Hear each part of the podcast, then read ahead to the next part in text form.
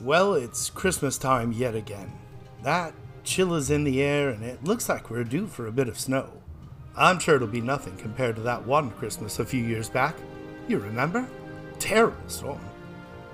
Come to think of it, that was the same Christmas I ran into those three hitchhikers in that big old mansion, but. Well, I'm getting ahead of myself. I guess it would make the most sense to start at the beginning. One snowy Christmas Eve back in 1920 something.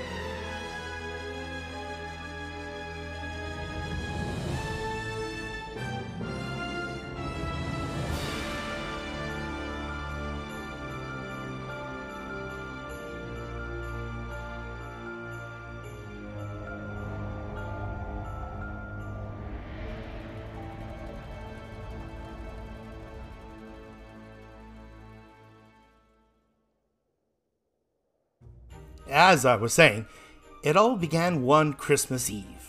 A wicked storm had rolled in, and I found myself battling a blizzard as I made my way home from Saratoga and the family Rickenbacker. The drive was long and rough, but I'd finally made it just past Tarrytown, and it wouldn't be long until home was in view. Ooh, I could practically smell Mother's cookies baking in the oven, and that's when I saw them three strange fellas hitchhiking on the side of the road. One big, one skinny, and one. well, I don't know how quite to describe him, but he was one of the strangest little guys I'd ever seen. All right, now, be quiet. I'll do the talking. Gus, hide the chains. Please don't blow it this time. I can't stay in this cold much longer. Hey there, you fellas need a lift? Yes, sir, if you'd be so kind. Where you headed? How far are you going? Yonkers. Oh, that'll be dandy. All right, hop on in. Swell, swell. Much obliged, sir. Well, I couldn't very well leave you out in this storm, especially on Christmas Eve of all nights. Well, thank you. And we're off to Yonkers. Your friend all right? Oh, uh, that's just Gus. He don't talk none. Smart as a whip, though, and he's harm. He's mostly. He's clever. a mute, huh? I had a great aunt that was a mute. Trained a macaw to talk for her. Would you believe that? I haven't seen her in years, though. Not since the last family reunion. I reckon it was about seven years ago now. Yep, that was it. 1920. She wouldn't stop asking for crackers. Wait, what year was it? Say, I never caught your names. Uh, oh, uh, the name's Ezra. Bean. This is my associate, Professor Phineas Plump. What? Hush. And then you've already gotten acquainted with our friend Gus. Yeah. Pleased to meet you. Name's Sherman. John Sherman. Good to know you, John. You have family in these parts, or do you have business in New York? Oh, no, nothing like that. We three have been traveling together now for some time. Been all over the place by now. Matter of fact, we spent last Christmas in New Orleans. Ooh, that sounds like a hoot. I don't recommend it. It was a real nightmare. He's just being dramatic. He just hates Cajun cooking. Well, I'm sure it's nice not having to do all that traveling alone. Must be nice to have friends there for you.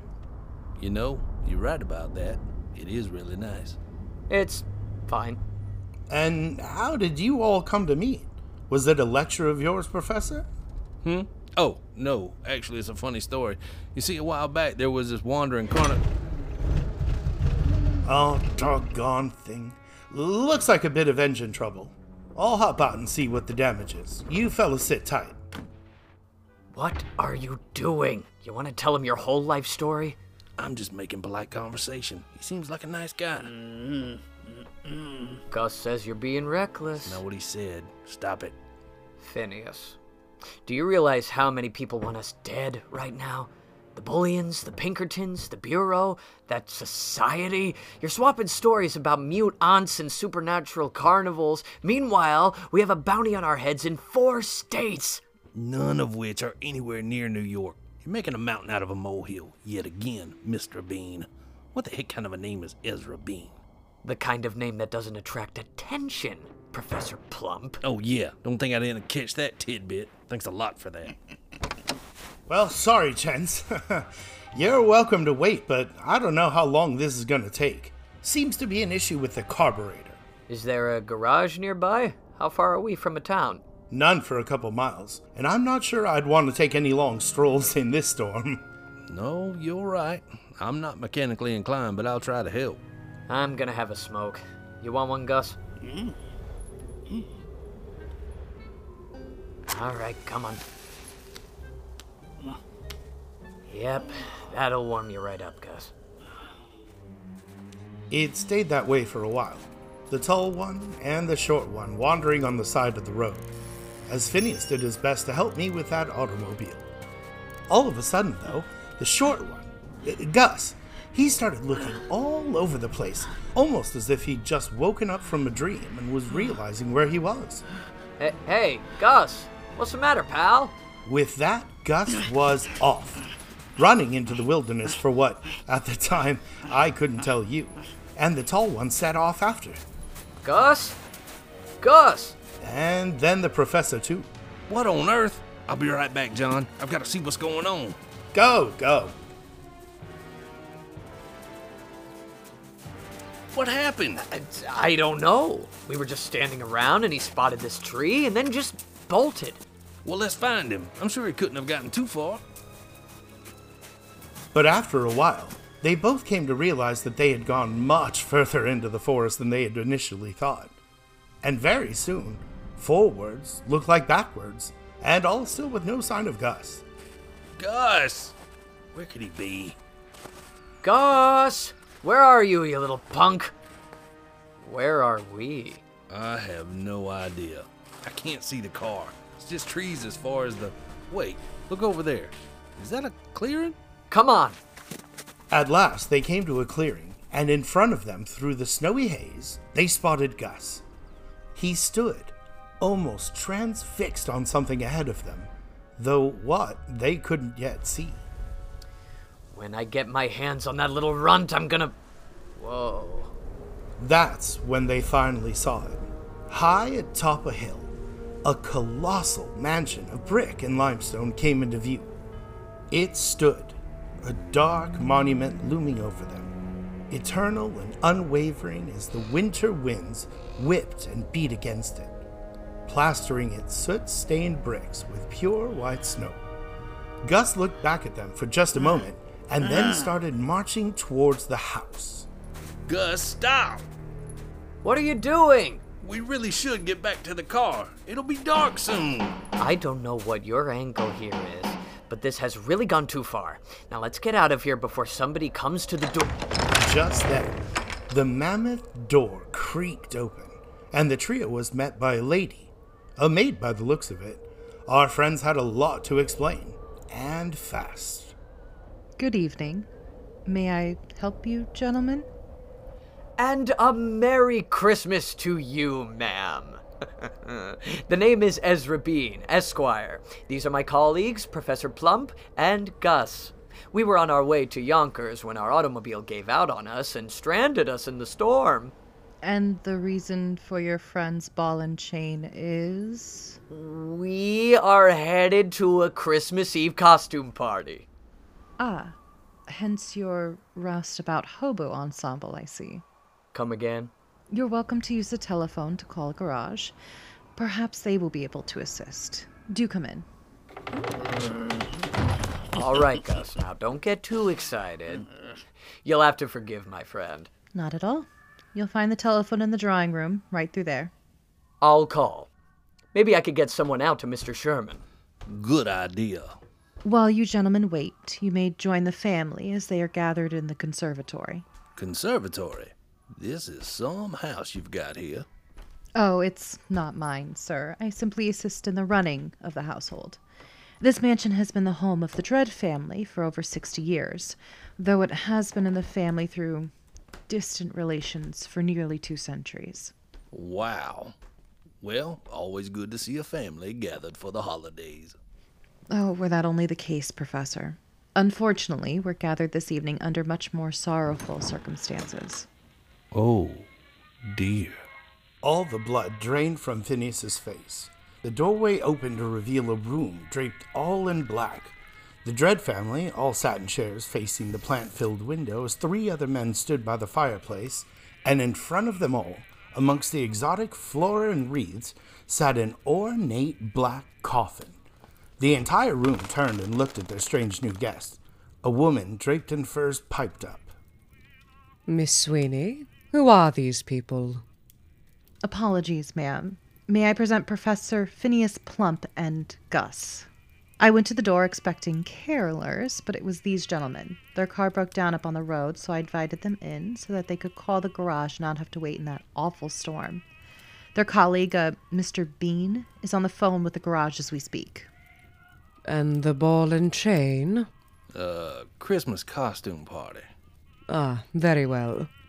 Listen, had we known that you were holding a funeral, we would never. Oh, come now, stop it. The funeral was Thursday. No, we're gathered this evening for my late husband's will reading. Welcome to my home, Professor. Actually, it's the bank's home until the inheritance is properly dispensed. Ah, yes, where are my manners? Professor Plump, introductions are in order. These are my nephew and niece, Wellington and Forsythia. They've been with us for some time. Their father sadly passed away during the war, and we are just so glad to have them. Of course you are. Merry Christmas, kids. Your father made a great sacrifice for his country. Our mother killed our father. Oh, Oh, not this again. We've seen things. Terrible things. Shut up, you infernal children. Children, please. You'll have to forgive them. The mind of a child, so prone to flights of fancy. uh huh. Yeah. Then there is my brother in law, who is half rats over there on his fourth cup of punch, Bertie Dread.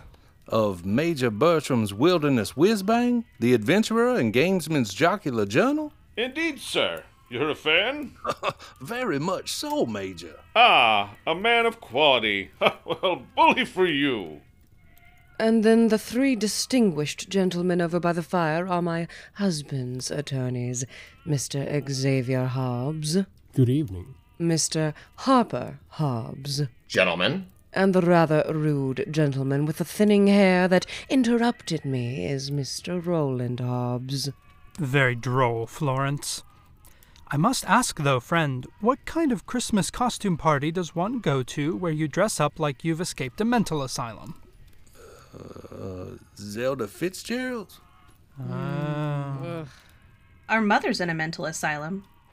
All right, I talked to the mechanic. He said he'd try, but with the storm. Oh, wow. Mr. Bean, may I presume? Mr. Bean was my father, ma'am. Ezra's just fine. Welcome to our home, Ezra.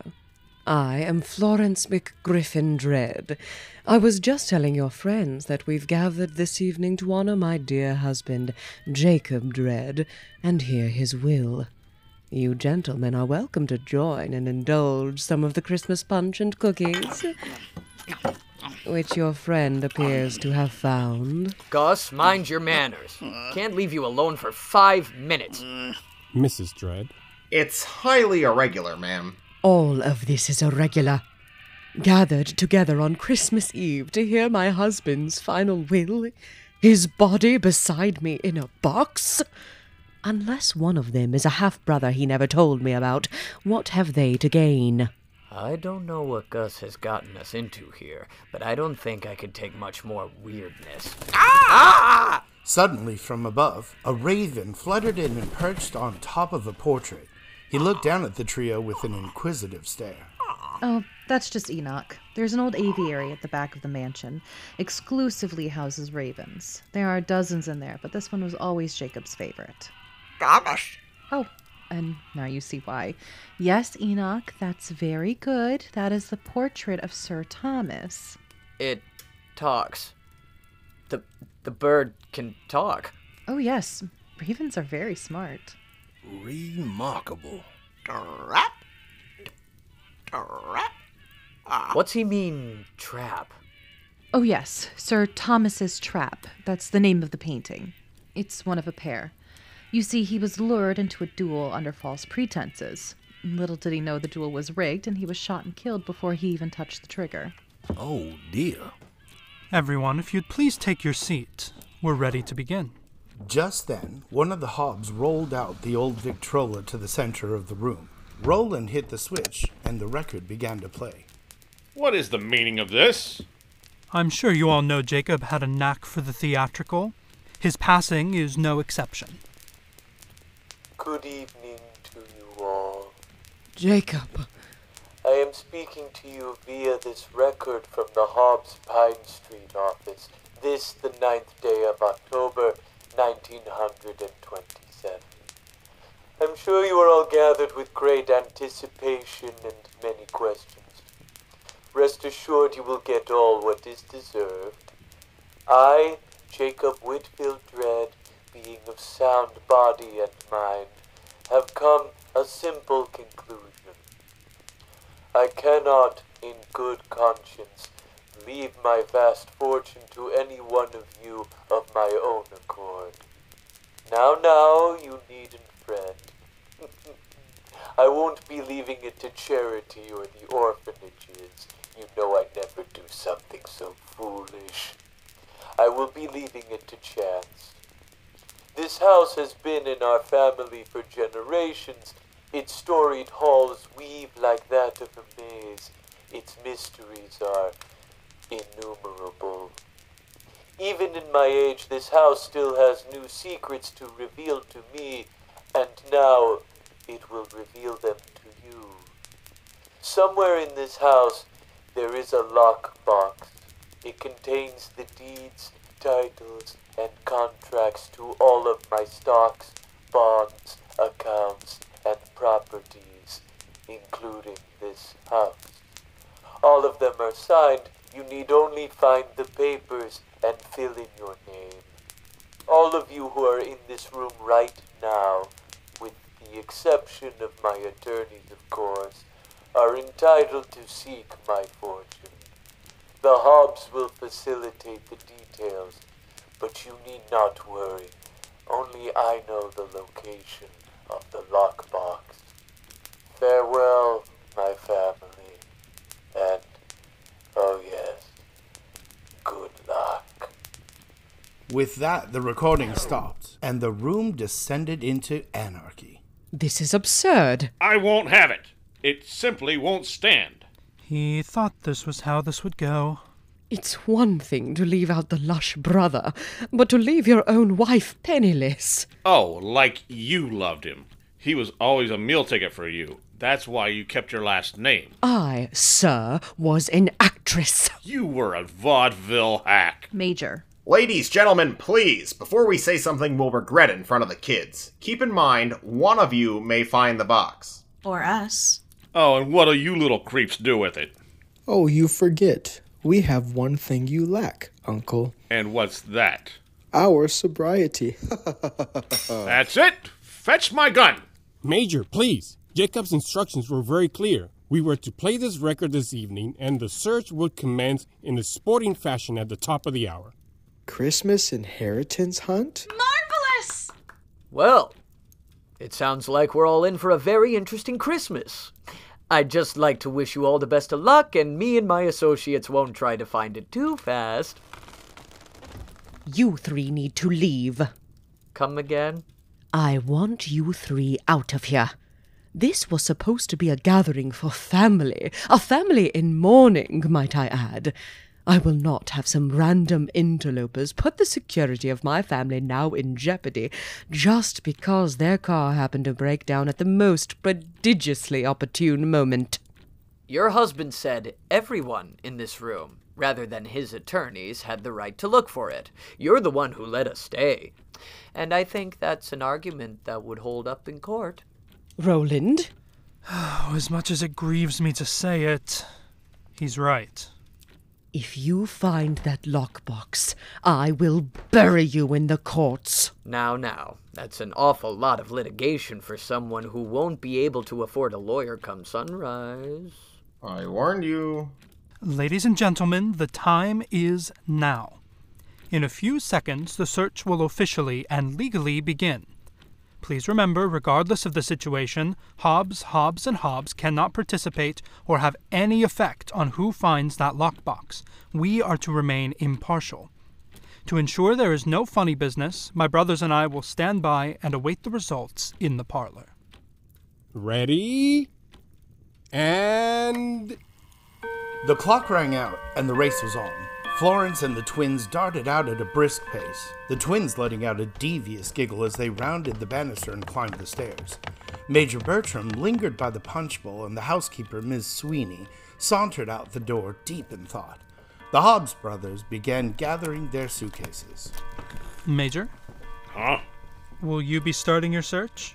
First rule of the hunt, old bean ensure you have plenty of provisions. And who knows, our prize might be closer at hand than one may think. Of course. Best of luck, Major. Gentlemen, Something's not right with this place, Ezra. I don't like it. And I'm worried what ended up happening to that nice fellow, Mr. Sherman. John? I'm sure he's fine. The mechanic seemed confident he'd be able to help. You said earlier he was uncertain. About the storm, but he knew he could help him. Look, it's Christmas Eve. We're in a nice house. We're warm. How often does that happen? Let's just enjoy this Christmas miracle, huh? And even if we don't find the money come sunrise, we'll be on the road again, well rested and probably full bellies. Right, Gus? G- Gus? They looked around the conservatory, but Gus was nowhere to be found. Ugh, that little twerp. Come on, let's catch up with him. Maybe you're right. Maybe I am worrying too much. Will the Christmas miracles ever cease? Let's get going, Professor. Right. We'll see you later, Major. Remember, boys, speed is useless in the hunt. Patience and wit. That will show you the clearest path. Mark my words. We'll remember that. Well, they got lost once or twice, but Phineas and Ezra finally found Gus at the end of a corridor, still with a handful of gingerbread men, in front of a large painting that went from the floor to the ceiling. The painting was of a great large oak tree and was covered in names. There you are, you little bonehead. What are you looking at? It looks like their family tree. Huh. How about that? Gus quickly scuttered and pulled a chair over to the painting. He climbed up onto the seat and began excitedly pointing to a name on a distant branch. The paint was chipped and faded, but the name still read clearly. Angus Gracie? Who the heck is Angus Gracie? Ah, found the family tree, have you? Yes, sir. That's the Great Dread family tree. Goes back centuries. That branch over there is the Gracies. They're the ones that built this house. Miss Sweeny, aren't you looking for the inheritance? Oh, certainly. I was just thinking perhaps the four of us could work together. There's strength in numbers. The Dreads have all gone off on their own to find the money, all pitted against each other. Except for the twins, of course. They'd never cross each other. You three are clever. I know it. And what's more, Miss Florence knows it. That's what has her so upset about you three being here. I don't need the whole inheritance, just a fair cut. 25%. What do you say? Uh, allow me and my colleagues to discuss. All right. What do we think? Gus says he doesn't want to go from getting a 33% share to 25 because of some tag-along spinster. That's a very rude thing to say, Ezra. She seems like a lovely lady. All Gus, not me at all. Oh, so you're for bringing her along? I. Huh. Well, good. It's a two to one vote. She comes. I didn't really think that through, did I? We'd love to have you, Miss Sweeny. Is it Miss or Mrs.? Oh, jeez. Oh, excellent. It's Miss, but you can just call me Maude. Oh, wonderful. Um, where do you suggest we start, Maude? We could perhaps start in the music room? That sounds like a good idea. Mm. Gus, Gus, stop mm. pulling on my jacket. Mm. What's the matter? I don't know. He keeps insisting we go this way instead. The library is in that direction. Jacob kept a journal at his desk in there, I believe. Maybe that could offer some clues. Capital idea. Come on. And so, with a plan at last decided upon, our four friends began their journey into the labyrinth of corridors to try and find the dread fortune. I gotta tell you, Maude, I can't help but feel badly about the way this evening went. Oh, don't blame yourself. And don't blame Mrs. Dread either. She's been putting up with Mr. Dread's eccentricities for years. She thought she was done with antics like this. Jacob was a weirdie, eh? One might say that, yes. Most of the family blamed the madness. Madness. Yes, they call it the Gracie madness. The story goes that the Gracie that built this house went mad after his wife died. That's why you'll find all kind of hidden passageways and strange rooms. He couldn't face the fact that she was gone, so he just kept building and building. One night, in a mad rage, he murdered his own son and then took his own life. Some people say his ghost still wanders the halls, now lost in the labyrinth he created out of his grief. But what does that have to do with Jacob? Well, after the mad Gracie died, his daughter fell in love with a man, Sir Thomas Dread. Oh, that fella from the painting in the conservatory. Yes, the very same. And after they were bound in holy matrimony, they say the madness poisoned the Dread bloodline and has been a part of the family ever since. And after all the things I've seen, I'm not one to disagree. You can't be serious. I am. Jacob was a troubled man, but his sister Alice, the children's mother, she was worse. Before becoming Jacob and Florence's housekeeper, I worked solely as the governess to the twins. I was there the night their father died. Mark my words, there is a darkness amongst this family. What the devil was that? It was a gunshot. It sounded like it came from the conservatory. Hurry, someone might be hurt. Gus, we can look at the library later. Come on. The four raced into the conservatory to a truly shocking scene. Major Bertram was on the floor in a pool of his own blood. The Hobbs brothers stood over the body as the twins sat on the sofa watching the spectacle. What on earth happened? Major Bertram. He's been murdered. Murdered? Maude, get the kids out of here. They shouldn't have to see this. Death is not a stranger to us, Professor. We have gazed his ashen face before. Oh, right, right. What? My God, Bertie! Harper, call the police. Get them here immediately. On it. My brothers and I were in the study still when we heard the shot. I need to know where you all were. Mrs. Dread, where were you when the gun went off? Surely you don't think one of us. We're his family. If we're looking at anyone, we should look at those three. They just happened to show up here right before all this transpires, and I'm buying that costume party story less and less by the second. They were with me the whole time, ma'am. We were in an upstairs hall by the library. We were in the fruit cellar. Both of us. I was the last one to get here. This is absurd. Florence! Uh, I was in the back of the house, in the kitchen by myself. So what? No one was here when he was shot? Not no one. Ah! Yay! Damned bird. Enoch was the only other one in here when we arrived. So Enoch saw the killer. It would appear that way. Oh no! What? What is it? The bullet hit Sir Thomas's portrait. Oh, a priceless painting ruined. Oh. I am not an art person. The, the phones are out. Must be the storm. All right, Xavier, take that blanket and place it over the Major. You all are to continue your search. What? We are. That's I don't know if ridiculous. we- We are snowed in here. No one is coming. And someone in this room is willing to kill to ensure that they find their prize. Would you rather allow them to continue their search, hopefully in peace, or make me keep you all here and let them pick us all off one by one? He's right. There's nothing left to do tonight but play the game and see how this ends. Come, Enoch. I'm taking you back to the aviary where you belong. Seed. Fold. Yes, yes, I'll feed you. And so this tangled web endures as yet another weary strand is plucked from the ether. And Charon rows on. Come, Wellington. Of course. I hate kids. Come on, the four of us had better get back to that library.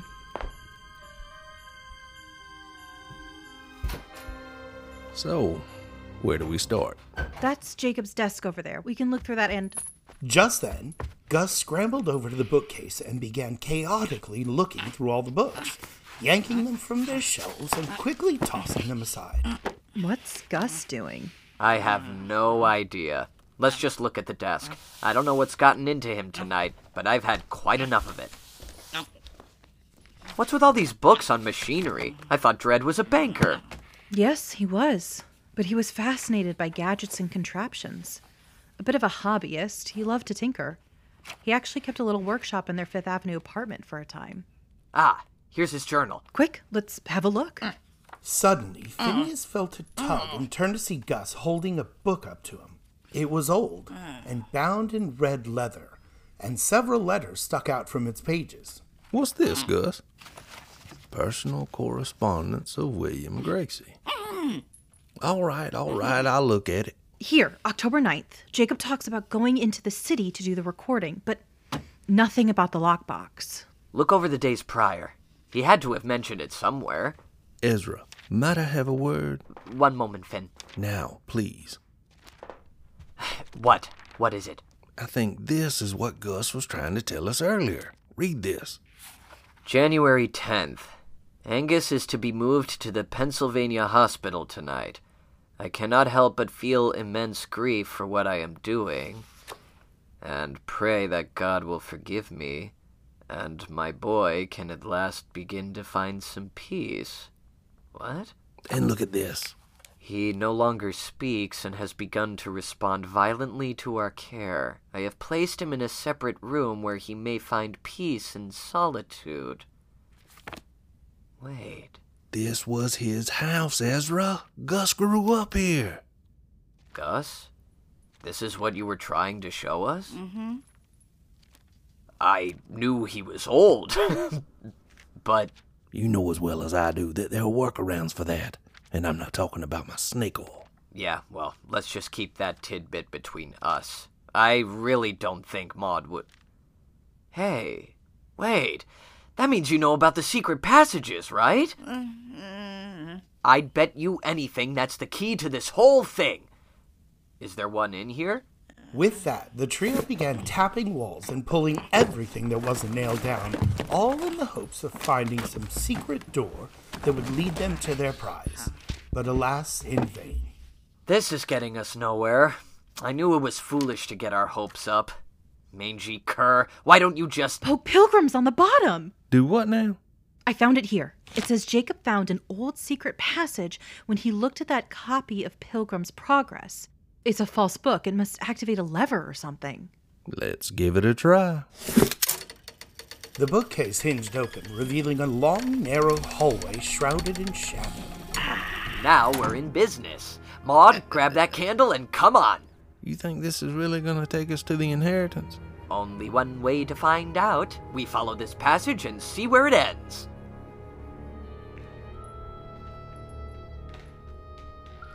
I don't know if it's this creepy hall getting to me or if I'm just being paranoid, but I have to say, I am a bit perturbed by the Major's death. I would be surprised if you weren't. No, no, not just the murder, but how he was found. There was no one else in that room. What? Do you think it was that ghost you were telling us about? How else can you explain it? Almost everyone was accounted for. And this has already been such a strange and unnatural night. Perhaps he wants to finally take back his home. Don't be foolish. There's no such thing as ghosts. I'll remember you said that. Looks like a light up ahead. It might be a way out. And away on to Easy Street. Let's go. Millionaires Row, here we come. The group excitedly charged for the door and burst through it. To their dismay, however, however, they found themselves stumbling headfirst into a long, barren pond surrounded by thick brush and trees, like a small forest encased in glass. A symphony of cawing ravens rang out as they watched from the branches above. The aviary. Why on earth would it lead us here? Jacob did love his birds. He certainly did. The group turned to see Florence Dread standing in the clearing. Enoch launched off from her hand to join his fellow fowl amongst the branches. Do you three know why we keep ravens here? It's a charming tale.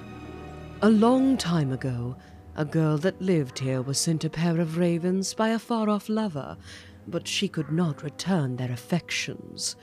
She married another man and moved away, but before she did, she met the lover one last time, and they set the ravens free together. Since then, ravens have always migrated here. After a time, we Dreads started taking care of them.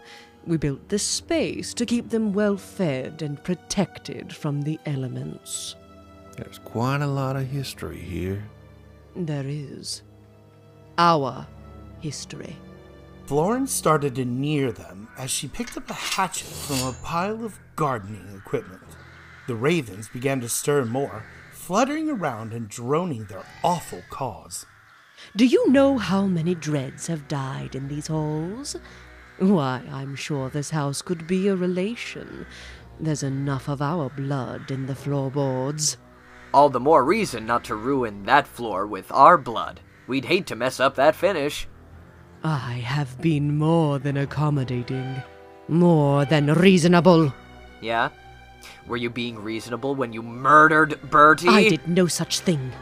But to protect our home, our legacy, after all the chances I have given you, I think this is a perfectly reasonable course of action. Florence raised the hatchet as the four winced, fearing it was all over, when suddenly. What was that? From above, a thick, dark substance began pouring down on Florence, quickly covering her from head to toe. What on earth? It's molasses. My pretty birdies look hungry. What? Oh no. Die to feed. With that, a deluge of birdseed was draped on Florence, and a legion of ravenous ravens descended upon her. And very soon, the dark amber pool of molasses was replaced with the bright vermilion of blood. And all as Miss Sweeny and the boys watched on in disbelief and horror, and the phantom's booming laugh echoed through the aviary. Do you believe in ghosts now? We gotta get out of here! The four hurtled through the fluttering sea of feeding ravens, fending them off as the birds swooped down at them. At last they made it to the door and back into the hallway, but not before Enoch slipped out the door with them and flew off down the hall. We made it. Ah! I hate that bird. I hate it so much. What do we do now? That's two people dead in the same night. That voice wasn't anyone in this house. You three all heard it. It has to be the Mad Gracie. We're gonna die in here. This is it. We're gonna die tonight. We are not gonna die. Phineas, I need to come clean about something in case we die. We are not going to. I never called the mechanic earlier. What? I just spent that time looking for some stuff I could pinch. How dare you? Lady, ghost or not, we are gonna die. And I never would have done it if I knew it would all lead to this. Okay, you and I will hash this out later. What we need to do now is gather the children and the Hobbs and figure out what comes next. Oh no. That was in the ballroom. Hurry! They rushed into the grand ballroom, and there, beneath the glow of the Christmas tree, with its shimmering tinsel and shining lights, laid the twins, Wellington and Forsythia, crushed under the weight of an enormous crystal chandelier. Oh my god! My god! What is happening? This doesn't make any sense. That would make us the only ones left. Other than the. What have you done? You murderers! What are you talking about? You're the murderers. You're all crazy. It's the ghost. Ghost? What the devil are you talking about, woman? That would be the voice in question, Mr. Hobbs. Just then, Phineas noticed Enoch flutter down from the rafters and land on the fantastic pipe organ at the other end of the room. Don't you see? The Mad Gracie wants his house back and he's willing to kill to get it. It wasn't the ghost. Finn, I know you're not deaf. You clearly just heard that laugh. It wasn't a ghost. It wasn't any of us. Was it? Enoch. Enoch? He's the only one here that was witness to every single murder. It's like you said, Maude. Ravens are very smart.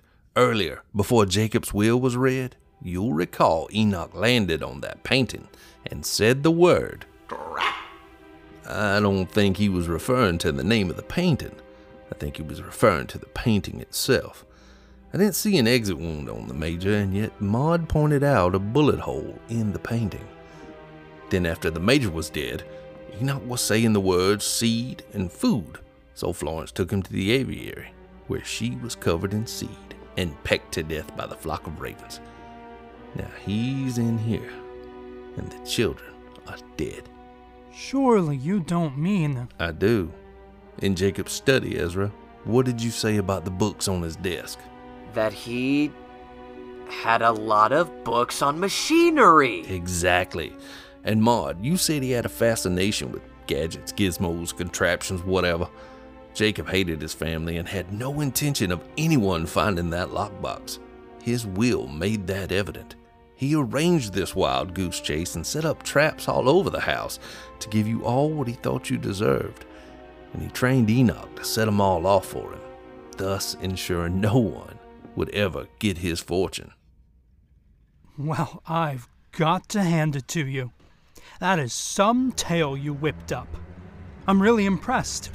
You four are clearly in the midst of some conspiracy to wipe out the Dreads and take the fortune for yourself. A trained murder bird?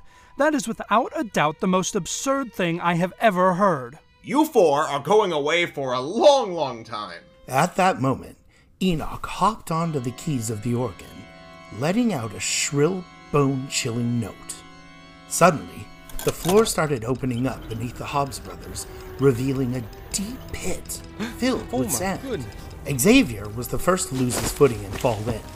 Parts of the floor began to tilt downward, causing Roland to topple in on top of his brother, followed finally ah! by Harper. Oh! They tried to make their way to the edge of the pit, but quickly found their feet and ankles sinking. It's quicksand! Are you kidding me? Oh, God, you were right. Oh, it was all true. Quick, give us your hands. It's getting too deep. Harper, I'll lift you. It won't work. At that exact moment, and without warning, the mammoth Christmas tree began to tip over the edge and came hurtling down towards them.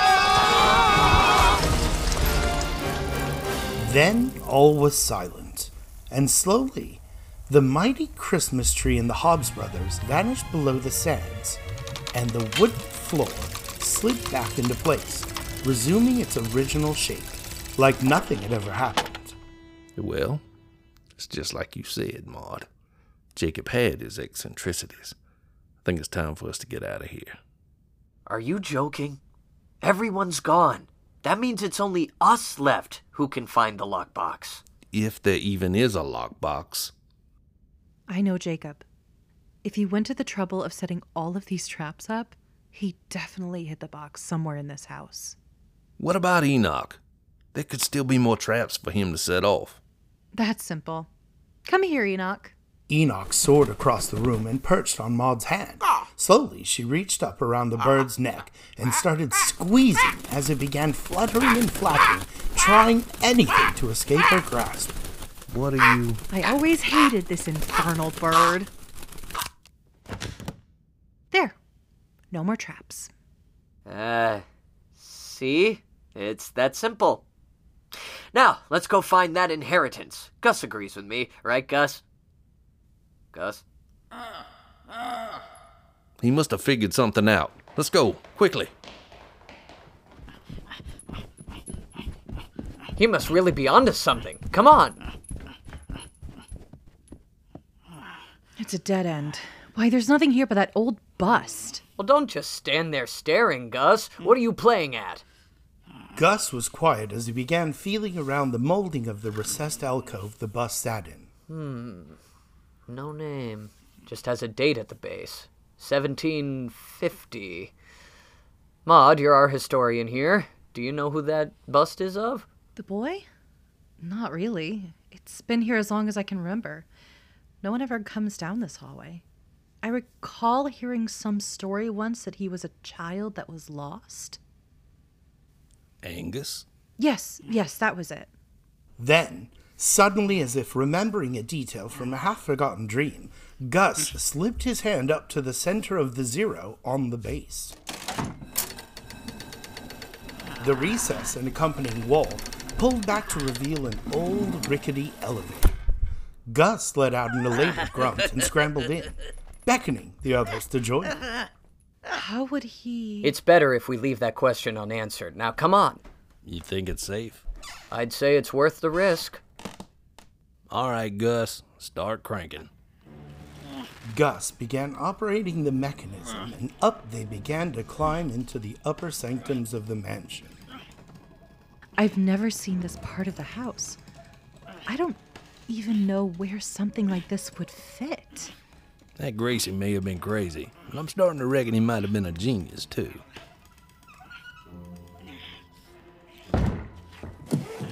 Be careful, Gus. There still may be a trick or two Old Man Dread left. Gus! Let's get that moolah! Oh, jeez. They quickly followed Gus through an old wooden door, but it was not at all the plush sanctuary they were expecting. What they found was a cold, ramshackle room, forgotten by time. To anyone else, it would have been a prison cell. But to Gus, who was joyously bouncing atop the dilapidated trundle bed in the corner, it, it may as well have been the Ritz. Gus, what is this? Ezra. No. Gus, I want to know what you're playing at here. I thought you dragged us to this house to find some fortune, and you just bring us all this way to show us what exactly? Some rundown room in a gloomy tower? Ezra, look! That's when Ezra saw it. Carved deep into the wall, the name Gus. Gus jumped down from his bed and pointed from the carving to himself and motioned for his friends to wait. He walked to a corner, removed a series of broken bricks from the wall, and there, laying deep in a carved out hole, laid an iron lockbox.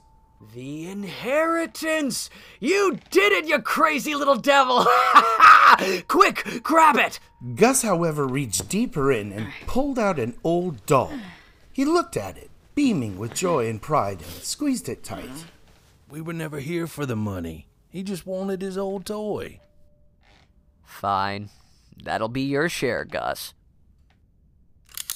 Actually, the toy will be your collective share, gentlemen. Step away from the box. Uh, Miss Sweeny, what are you doing with that gun? I work for this family as a servant and babysitter for 16 years, and you expect me to just let some strangers walk away with the bulk of the wealth? That money is mine. I earned it. Now back away. Come on, lady. You Jiminy Cricket! Next one goes between your eyes, Beanpole. The trio backed away from the hole and towards the door. Maude edged closer and closer to her treasure, gun still pointed straight at them. Finally, she reached her prize. Oh, at last. Now, don't go anywhere, boys. I'm going to need all three of you for what comes next. Next? It's over. You get the money, we get our lives. End of transaction. Oh, were it that simple? No, no, no. Leave me with all these bodies, and there's sure to be questions. If I keep you here, however, and tell them the tale of how three crazed criminals broke into our home, well, they just eat that story right up. You see? You've been my salvation all along. You led me right to the inheritance, and now you're going to give me a clear alibi. And on Christmas Eve of all nights, you really are the gift that keeps on giving. Jacob Dread didn't die of natural causes, did he? You know, you get to a certain age, and you just can't handle strychnine like you did in your youth. You really think the cops are going to believe you over the three of us? Wouldn't you? Now, if you'll just give me one moment, it's time to get what's mine. With the gun still pointed towards them, Maude turned and pulled the lockbox out from its resting place. She began to turn away with her prize, but suddenly met resistance and heard a metal click. Her eyes widened as she noticed a long black cord leading from the box back into the wall. Then the ticking started. Jacob's final trap. A few frantic glances, and the boys made a dash for the lift. No! Maude lifted the gun at them, but Gus jumped forward, swinging his iron ball through the air and sending it hurtling at her shin. She wailed as she toppled over in agony. The trio boarded the lift and rapidly descended, almost entering freefall, until they landed with a crash. They looked back up the tower for a moment as Maude's screams echoed down, when suddenly the explosion rocked the house as the tower was torn asunder, sending fiery ash and debris cascading down. The blaze quickly spread to the rest of the house. We gotta get out of here. Run! They set off through the house, running as fast as they could as the inferno grew around them. At last, they made it to the door. Phineas and Ezra rushed out, but Gus stopped at the threshold and took one last look at his childhood home. Then, for the final time, Gus left the house, just as the roof of the eastern wing began to collapse. The three hurried to a safe distance, then collapsed on an embankment and watched as the house was slowly devoured by the flames. Well, Merry Christmas, boys. Sorry about your house, Gus. Hmm. I don't believe it. John? Been looking everywhere for you boys. What in the world happened here? You know, John, it's Christmas, and we've still got a ways to go. But tell you on the way to Yonkers. Hop in. Yup, that's just about the way it happened. They told me the whole story on the way home and ended up spending Christmas Day with us. I remember Sarah ended up having to roast a whole extra chicken. And who knows if all the story was true? Maybe none of it at all. Believe as much of it as you want to believe. Still, for me, I'll always fondly remember that frosty Christmas back in 1920 something when I found three friendly hitchhikers out in a blizzard, brought them home, and ended up having one of the best Christmases me and my family have ever had. I certainly hope you and yours have a happy holiday. And keep an eye out next time you're driving down a lonely road late at night. You never know when you'll see those hitchhikers next. Till we see each other again. Good night.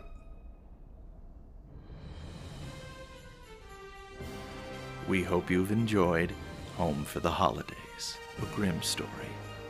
Our cast this episode featured the voice talents of Carlos Meirin as John Sherman, Nick Barbera as Ezra and Jacob Dread, Jeremy Hutson as Phineas, Mason Betterly as Gus Gracie, Dusty Ladwig as Maude Sweeny, Shanna Stoker as Florence McGriffin Dread, Kyra Furman as Forsythia Dread, Jack Salazar as Wellington Dread, Tom Varner as Major Bertram Dread, Ethan Mann as Roland Hobbs, Andrew Grabowski as Harper Hobbs, and Javier Lopez Santiago as Xavier Hobbs. Original score by Aaron Daniel Jacob, Brennan Betterly, producer, Tyler Yahne, audio specialist, Lizzie Potter, media coordinator. Special thanks to Pete Carcillo and the many Imagineers that brought the Dread family to life. You can support our show by leaving a review on Spotify and Apple Podcasts, or follow us on Instagram at Grim underscore podcast. Grim is a non-profit, unofficial haunted mansion fiction, written and directed by Mason Betterly, and inspired by stories, concepts, and actual historical events. It is not in any way affiliated with the Walt Disney Company, nor does it reflect the company's views.